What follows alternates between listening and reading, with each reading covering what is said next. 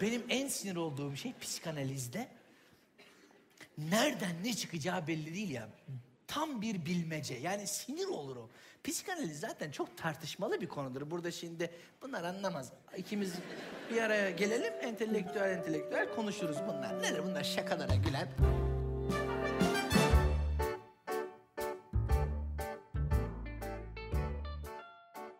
49W'nun podcast özel yayınından hepinize merhabalar.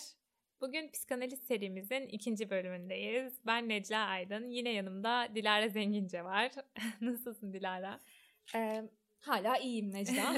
Teşekkür ederim. Sen nasılsın? Ben de iyiyim. Ee, geçen bölüm yine psikanalize başlamıştık ve böyle psikanaliz nasıl doğmuştur, Freud kimdir biraz bunlardan bahsetmiştik. Ve aslında şuna değinmiştik. Freud o döneme göre fikirleriyle insanları etkileyen zihinsel hastalıkların tedavisinde e, önemli adımlar atan e, nörolog diyebiliriz, psikanaliz diyebiliriz. Hı hı, evet. Bu çok ses getiren fikirlerin arasında bilinç dışı kavramı olduğunu söyledik. Bunun Evet. için birçok kesim tarafından dahi ilan ediliyor.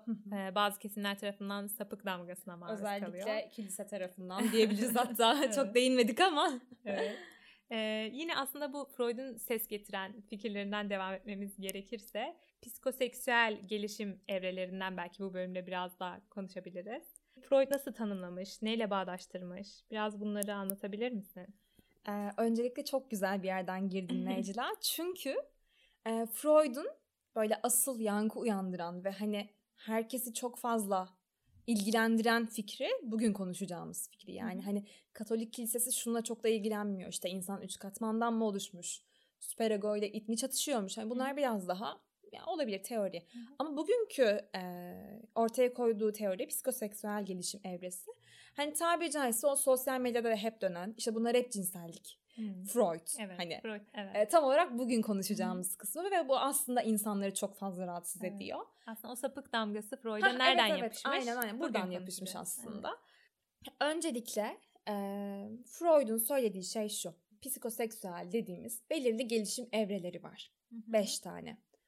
Ve bunlarda belirli e, takılmalar yaşayan insanlar e, hayatı boyunca aynı zihinsel takılmaları e, getirir, taşır ve işte bir insan hangi dönemde takılmış anlayabiliriz. Çünkü orada takıldıktan sonra tabiri caizse belirli şeyler yapıyor ve orayı biz çözebilirsek Hı hı. o insan tedavi olmuş olur Hı. belki de.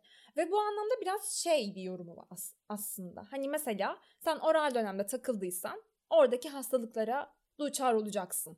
Yani seninle alakalı bir şey değil bu yani tabiri caizse. Biraz determinist hani hı. daha kaderci ve daha e, böyle bireyi ön plana çıkaran değil de e, onun sahip olduğu şartları öne çıkaran, hı. öznelliği değil de daha hani herkesin aynı şekilde tecrübe ettiği e, bir şey olarak ortaya koyar. Bu konuda hani dediğim, dediğim gibi birey biraz geri planda kalır. Onun işte yaşadığı travmalar, e, takılmalar vesaire o kişinin karakterini ortaya koyar. Sonra bu da çünkü farklılaşabiliyor diğerlerinde. Onun için söylemiş olalım. Yani aslında yetiştiğimiz ortamın çevresel faktörlerin bizim karakterimizi çok fazla şekillendirdiğini Evet yani söylüyor. temel mekanizma o. Hı hı. Hani senin e, şu veya bu savunma mekanizmasını seçmen çok da bir şey değil yani. Hı hı. Hı hı. Zaten hani daha önce de bahsettik ya. Semptomu kaldırmak için yapabileceğimiz şey o duyguyu yaşantılamak. Hı. Bir şey değiştirmek veya açığa çıkarmak. ha, evet hani bir şey değiştirme şeyimiz yok. Hatta şey denir. Aristokrat insanlar arasında Freud büyümüş. Hani oradaki ta- vakalarla ilgileniyor filan. Ee, daha rahat yaşantılayan ekibe hitap ediyor Hı hı. denir. Bunun eleştirisi yapılır. O eleştirilerden de aslında ileride daha çok bahsederiz. Evet. Ee, hı hı. bu gelişim evrelerini hep çocukluk e, gelişimine bağlıyor değil mi? evet. hı hı. Aslında çocukluktaki travmalar üzerinden bizim Aynen e, öyle. Yetişkinlikteki karakterimizi hatta bazı davranışlarımızı, bağımlılıklarımızı onlara bağlıyor. Evet. Ee, peki bu gelişim evreleri çocukluktaki gelişim evrelerini yaş yaş gruplandırmış galiba. Evet. Onları açabiliriz aslında. Şöyle e, oral dönem yani aslında oral ağız demek bu arada tıpta. Hı. E, oral dönem e, ilk 0 ve 1,5 yaş arasındaki dönem her şeyin e, doyumun, hazzın Hı hı. ağız yoluyla elde edildiği işte anneyi emme. Hı hı. E, eşyaları hep çocuklar belirli bir yaşta hep ağzına sokarak Hı. tanırlar. Hani o dünyayla kurduğu iletişim yöntemi yani. Ağzındaki o sistemle tanıyor. Zaten sağlıklı bebeklerde de o fizyolojik emme refleksi de Evet evet vardır aynen. Biyolojik bir Hı hı. şey. İşte böyle dönemler var. Oral gibi anal dönem var. Bu da işte anüs diyeceğim ama kibarlaştırmaya çalışıyorum. Aslında işte dışkımızı yaptığımız organımız yani. Çok kibarım Evet. gerçekten. Fallik dönem var. Bu da genital organlarıyla Hmm. e, organların ön plana çıktığı dönem. Arada bir latent dönem var gizli. Sonra zaten işte genital dönem tekrardan ortaya çıkıyor. Or- orada ergenlik zaten hı. e, falan filan diye devam ediyor. Şimdi biraz detaylı anlatayım isterseniz. Şimdi oral dönem bahsettiğim gibi ağızla şey yapıyor anneyi emme, eşyaları ağzına sokma, işte parmak emme. Bebeğin dünyayla iletişim kurduğu noktalar aslında bunlar.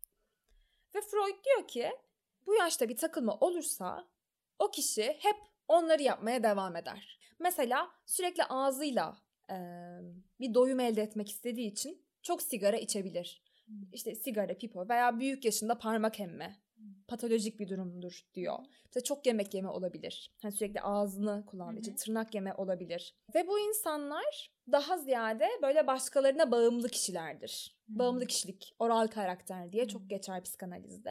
Oral dönemde takılıysa bağımlı kişilik geliştirir falan gibi ve işte semptomları da bunlardır gibi bir teorisi var. Aynı şekilde anal dönem, anal dönem geliyor ondan sonrasında. Bu da 2-4 yaş arası takribi olarak. Bu dönemde de çocuk dışkıyla iletişim kurar. Hmm. Yani işte çok sık mı dışkılıyor, daha mı az yapıyor? İşte mesela ilgi istiyorsa daha çok yapabilir. Hmm. Veya işte tuvalet eğitimi çok sert geçen bir çocuk. Orada travmatize olup sonrasında belirli e, takılmalar gerçekleştirebilir. Hani o aslında bir iletişim aracı yani ailesiyle kurduğu. Aslında çocuklara e, tuvalet eğitiminin de verildiği yaşlar aşağı yukarı e, anal Evet. döneme tekabül Evet evet ediyor. tabii ki.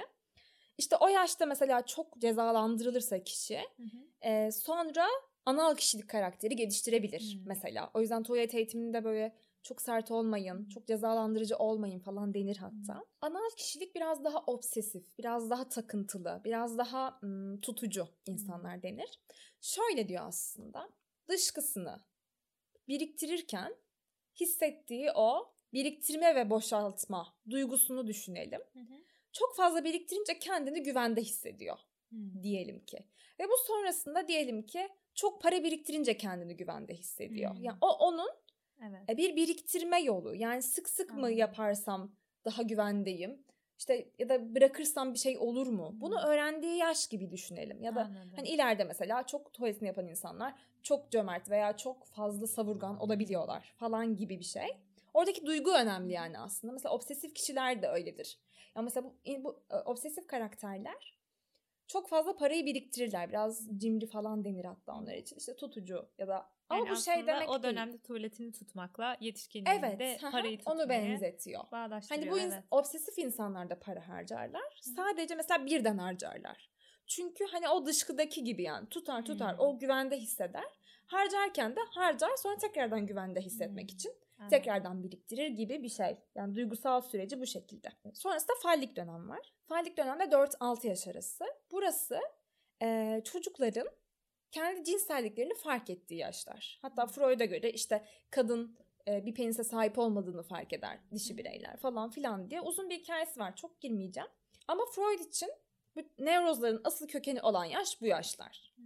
Çünkü e, çocuk cinselliğini fark eder. Hatta işte der ki e, işte kız babaya aşık olur bir yaşta. Annesinden nefret eder. İşte çocuk e, anneye aşık olur. Babasından nefret eder. İşte Ödipus kompleksi, Elektra kompleksi falan filan.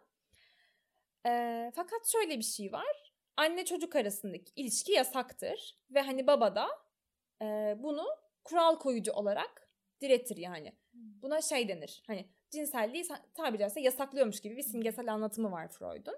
Buna kastrasyon denir. Belki duymuşsundur. Evet. Kastrasyon aslında cinselliğini yok etme, hadım etmek gibi bir anlama geliyor. Baba der ki işte atıyorum çocuğa der ki sen ya da kıza desin. Ço- çocuğa deyince daha iyi bir örnek olacak şimdi.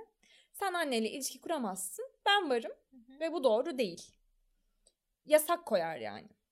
Ee, çocuk da kendi zihni ve dış dünya arasındaki gerçekliği çok iyi kuramadığı için o yaşta aslında bu da bir çocukluk yani bir zihinsel olarak daha az gelişmişliğin bir göstergesi. Çünkü biz hani neyi düşündük ve karşımızdaki o düşüncelerimizi biliyor ama yetişkinler olarak biz bunu anlayabiliriz. Çocuk Evet. bunun farkında değil.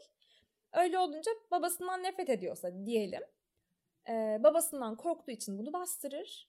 Ve burada savunma mekanizmaları mesela ortaya çıkacak. Daha sonra geleceğiz. Ve hani aslında fallik dönemdeki bu işte e, cinselliği fark etme ama bir yandan babasından korkma, bir yandan işte annesine aşık olma veya tam tersi. E, buradaki duyguların açığa çıkması imkansız olan duyguların. Ya çünkü yani sen şimdi birine aşık olursun belki evlenirsin ama anneyle öyle bir şansın yok. Ve arada Toplumsal baba olarak var. da aynen. Ve sen Bu- babadan korkuyorsun. yasaklanmış. Bu duygunun bir şeye dönüşmesi lazım. Hı hı. Buradaki süreç patolojik geçerse nevrozlar ortaya çıkıyor. Nevroz dediğimiz şey de zaten neydi? Savunma mekanizması e, sağlıklı olandı. Sağlıklı olmayan savunma mekanizmaları diyebiliriz. Mesela bu dönemdeki takılmalar kadınlarda daha böyle e, cinselliğiyle, dişiliğiyle ortaya çıkan, Hmm. daha histerik, daha Hı hı. Nevrotik bulgular ortaya çıkıyor. aynen. böyle. daha dişil, daha feminen Hı hı. bir e, karakter geliştirmekle Hı. erkekte de tam tersi, daha eril, Hı.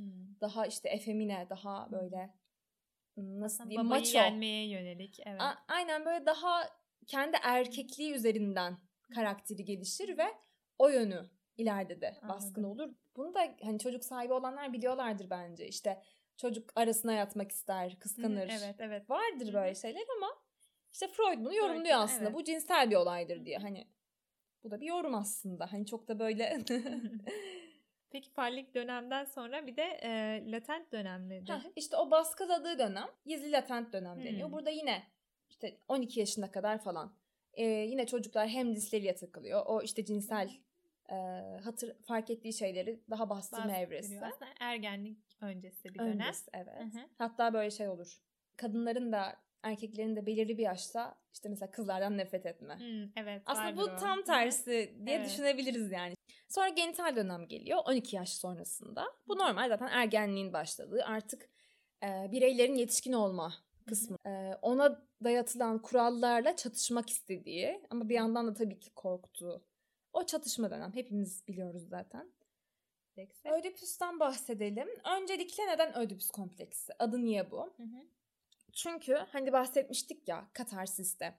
Belirli bir tragedyada bir duygulanım ortaya çıkıyor. Hı hı. O duygulanımı biz de hissettiğimiz için Rahatlıyoruz. tiyatroyu izlerken rahatlıyoruz. Aristoteles'in ortaya koyduğu kavram.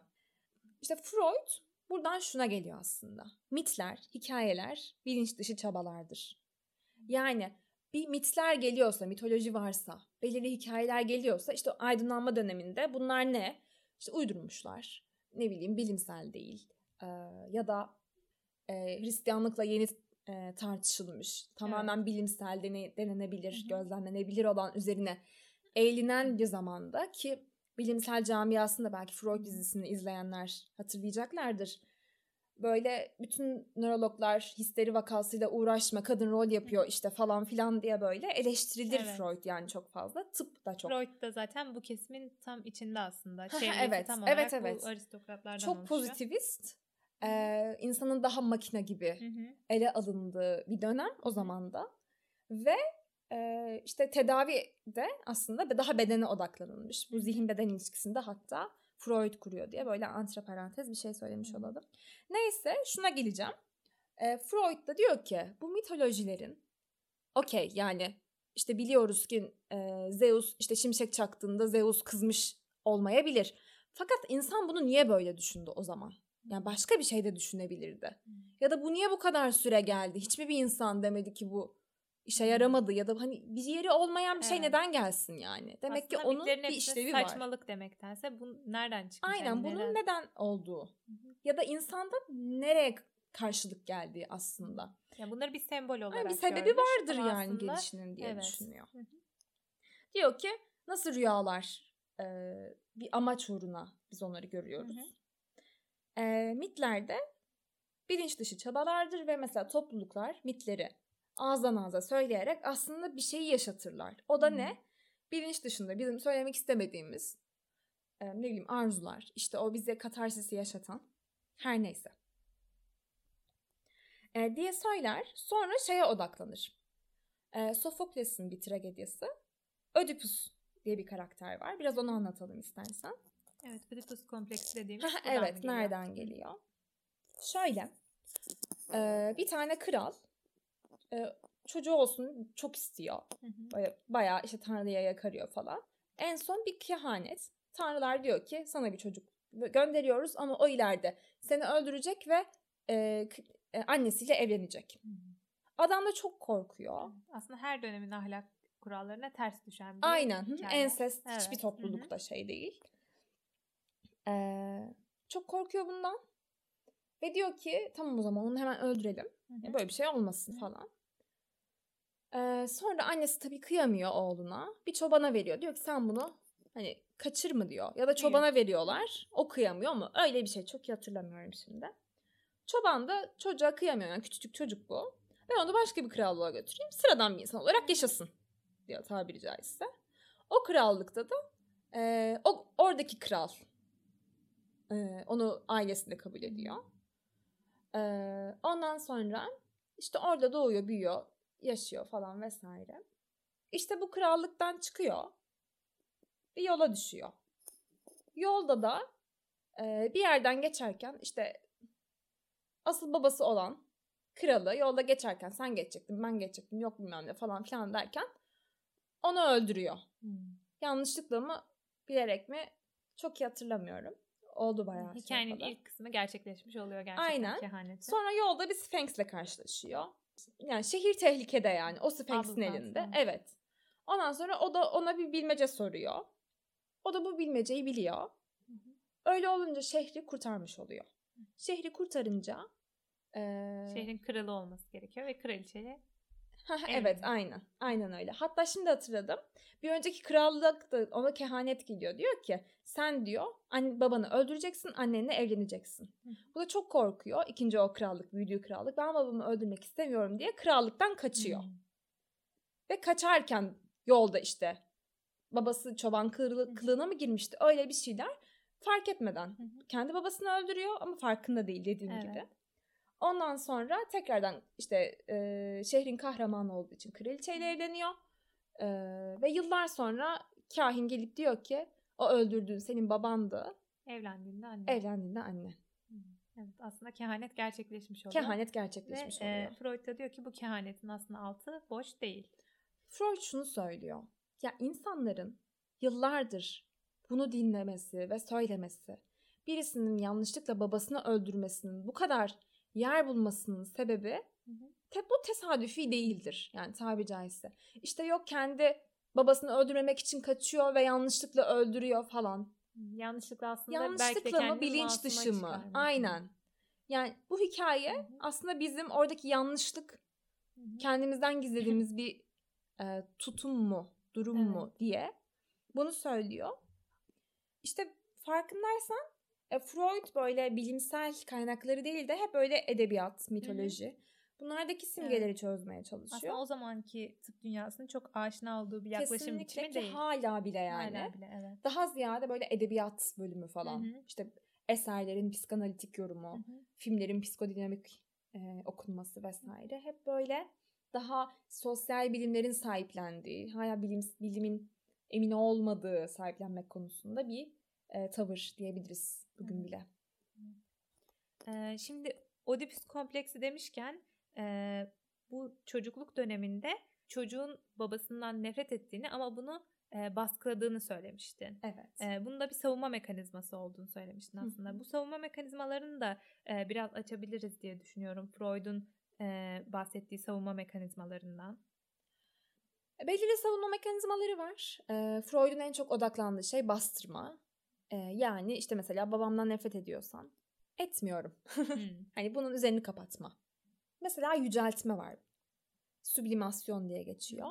İşte mesela çok saldırgan dürtü- dürtüleri olan bir insanın sporcu olması. İşte mesela çok insanlara böyle kesip biçmeyi böyle sanki böyle fantazileri olan bir insanın cerrah olması ve hani aslında şu demek ya sen sahip olduğun duygulanımı toplumun kabul edebileceği bir e, şeye dönüştürüyorsun ki yüceltme çok sağlıklı bir mekanizmadır Evet. aynı zamanda. Krizi fırsata çevirmek. Aynen onun şey. gibi. Hayat size limon verdiyse Hı hı. ne yapacaksınız? Kıracağız. Aynen. Yani aslında e, bu savunma mekanizmaları genel olarak öyle galiba. Yani bilinç dışımızın aslında bize dezavantaj oluşturabilecek bir durumla baş etme yöntemimiz Evet. diyoruz. Mesela yansıtma var. Projeksiyon. Bu da kişinin kendi yaşadığı duyguyu karşı taraf yaşıyormuş gibi algılaması. Mesela tecavüz vakalarında hep denir ya işte mesela kişi kendi cinsel arzusunu Hı hı. der ki o da beni tahrik etti. O da bana işte Hı, evet. eee, ne bileyim kur yaptı. kur yaptı falan filan. yaptı, Evet. Aynen böyle algılarlar. Hatalıdır. Çünkü yani kendi isteğini aslında o kişi yapmış gibi eee, kişi algılar aslında. Yer değiştirme var. Eee, yer değiştirme de şöyle bir şey. Mesela patron bana kızıyor. Ben de çok sinirlendim. Haksız buldum veya Hı hı. hani önemli değil haklı da bulmuş olabilirim. Yani sinirlendim. Önemli olan duygu. Sonra ona kızamadım ama çünkü biliyorum işte belirli bir konumum var. E, onun elinde olan bir işte kariyerim var vesaire. Gelip evde eşime kızıyorum mesela. Ya da işte trafikteki adama kızıyorum. Evet. Çok fazla örneğini Evet, gördüğümüz bir şey bence. İşte kadın eşine kızamıyor, çocuğuna kızıyor. Hı hı. Çocuk annesine kızamıyor, köpeğe kızıyor hı. falan. Yani sürü örnek verilebilir. Ee, şey var, rasyonalizasyon var bir tane. Bu da e, yapılan olaya mantıklı bir sebep bulmak. Hı. Mesela işte Nasrettin Hoca'nın evet. bir fıkrası var. Eşeğe mi ters biniyor? Öyle bir şey. Eşekten Evet, düşüyor evet. Nasrettin Hoca. İşte gülüyorlar falan. Zaten Hı inecektim hı. Zaten diyordu. Yani bu tam bir rasyonalizasyon Evet. Örneği. çok fazla yaptığımız bir şey. Kesinlikle. Gerçekten. Yani- zaten istiyordum ya da Aynen. zaten istemiyordum. Hani Aynen her ben zaten istemiyordum. Evet. Ya da aslında e, bazen bir şey istediğimiz için yapıyoruz sadece ama sonra kendi kafamızda ona mantıklı bir temellendirme uyduruyoruz hemen. evet. yani. Aynen. E, zaten böyle yaparsam daha iyi olur. Hani Aynen. Onun şeyi diyerek aslında istediğimiz bir şeyi sanki mantıklı diye seçmişiz gibi kendimizi Evet, evet. kandırabiliyoruz. çok aynen rahat. güzel bir kendini kandırma mekanizması. Evet. İşte çok çok Evet, çeşitli. Yani şekilde. gerçekten hani Yani iki kişi dedikodu yapar, onun iyiliği için konuşuyoruz. Aynen. Evet. ben şeyi hatırlıyorum. İşte e, memleketteyiz. Bir tane abla şey dedi. Dedikodu dedi ne güzel bir şey ya dedi. Böyle baktım dinliyorum falan. Neden? Hem dedi kendisini üzmüş oluyor, o, üzmemiş oluyorsun dedi. Hem de dedi bak aramızda konuşuyoruz, rahatlıyoruz, Evet. duygumuzu da ifade ediyoruz Eleştirini de dedi. yapıyorsun. Ona Aynen göre yani. kendine dersler de Hani gidip ona kızacağına. Tabii. dedi yani gel burada Evet. duygunu dök hani hem o üzülmemiş olur. Hem ne kadar üzülmez. güzel bir şey Çok falan güzel. dedi. Çok mantıklı geldi yani bana. Dedim ki yani hiç gıybete bu gözle bakmamıştım falan oldum yani böyle. bu rasyonalizasyon yani ama evet. İnkar. İnkar nasıl bir şey biliyor musun? Deny. Evet, direkt şey. Olan bir olayı inkar etme. Hepsinde belirli bir inkar var Hı hı. zaten sen de söyledin ama inkar ettiğine göre eylem alıyorsun burada. Bu patolojik yaslarda çok geçiyor. Vakalar da var. Mesela kadın eşinin öldüğünü kabul etmiyor. Hmm. Ve her gün masaya iki kişilik Hı yemek hazırlıyor. Yemediğinde de eşi ya diyor demek yemek istemedi. Hmm. Ya bu hani Kabullenememe aslında. kabullenemiyor. Evet, çıkıyor, patolojik olmasının sebebi bu. Ee, Daha şeyi başka? seviyorum. Entelektüalizasyon. Hmm, evet. Evet. Bu şöyle bir şey. Obsesif bireylerde çok görülüyor. Bu da bir savunma Burada obsesif ne mi? demek? Hiç bahsetmedik ama. Keşke bahsetseydik. Gerçekten Evet, sabahtan beri obsesif diyorum evet. Daha takıntılı. Obsesif, evet. Daha böyle sürekli aynı şeyi Hı hı. yapan. e, zorlantı dediğimiz. Hı hı. Sürekli aynı şeyi Hı hı. ya da hani düşünmek istememesine rağmen o şeyi düşünen hani evhamlı deriz Hı hı. mesela. E, bu bireylerde gözüken bir şey çok fazla. Bu da bir savunma mekanizması. Evet savunma diğerleri gibi. mekanizması. Bu da şöyle mesela kendi duygularından çok düşünsel ve bilgi odaklı bahsetmek. Hmm. Mesela işte adam geliyor hastalığı. İşte hastalığım var. Hani mesela bu hastalığın onda uyandırdığı duyguyu soruyorsunuz mesela. Hani nasıl hissediyorsun? Yani işte diyor benim hastalığımın bu evresinde zaten şöyle hissetmeyi bekliyoruz ve ben e, o evredeyim falan gibi böyle. Hmm.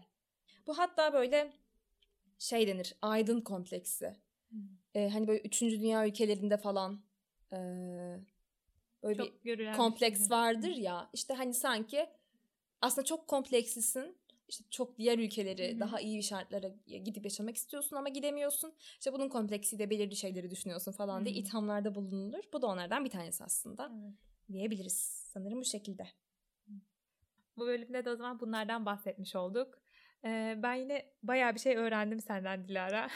Umarım çok faydalı teşekkür ederim. olmuştur. Evet, benim açımdan demek. çok faydalı oldu. Bence dinleyenler için de öyle olmuştur. Bir dahaki bölümde yine psikanaliz üzerinden devam ederiz.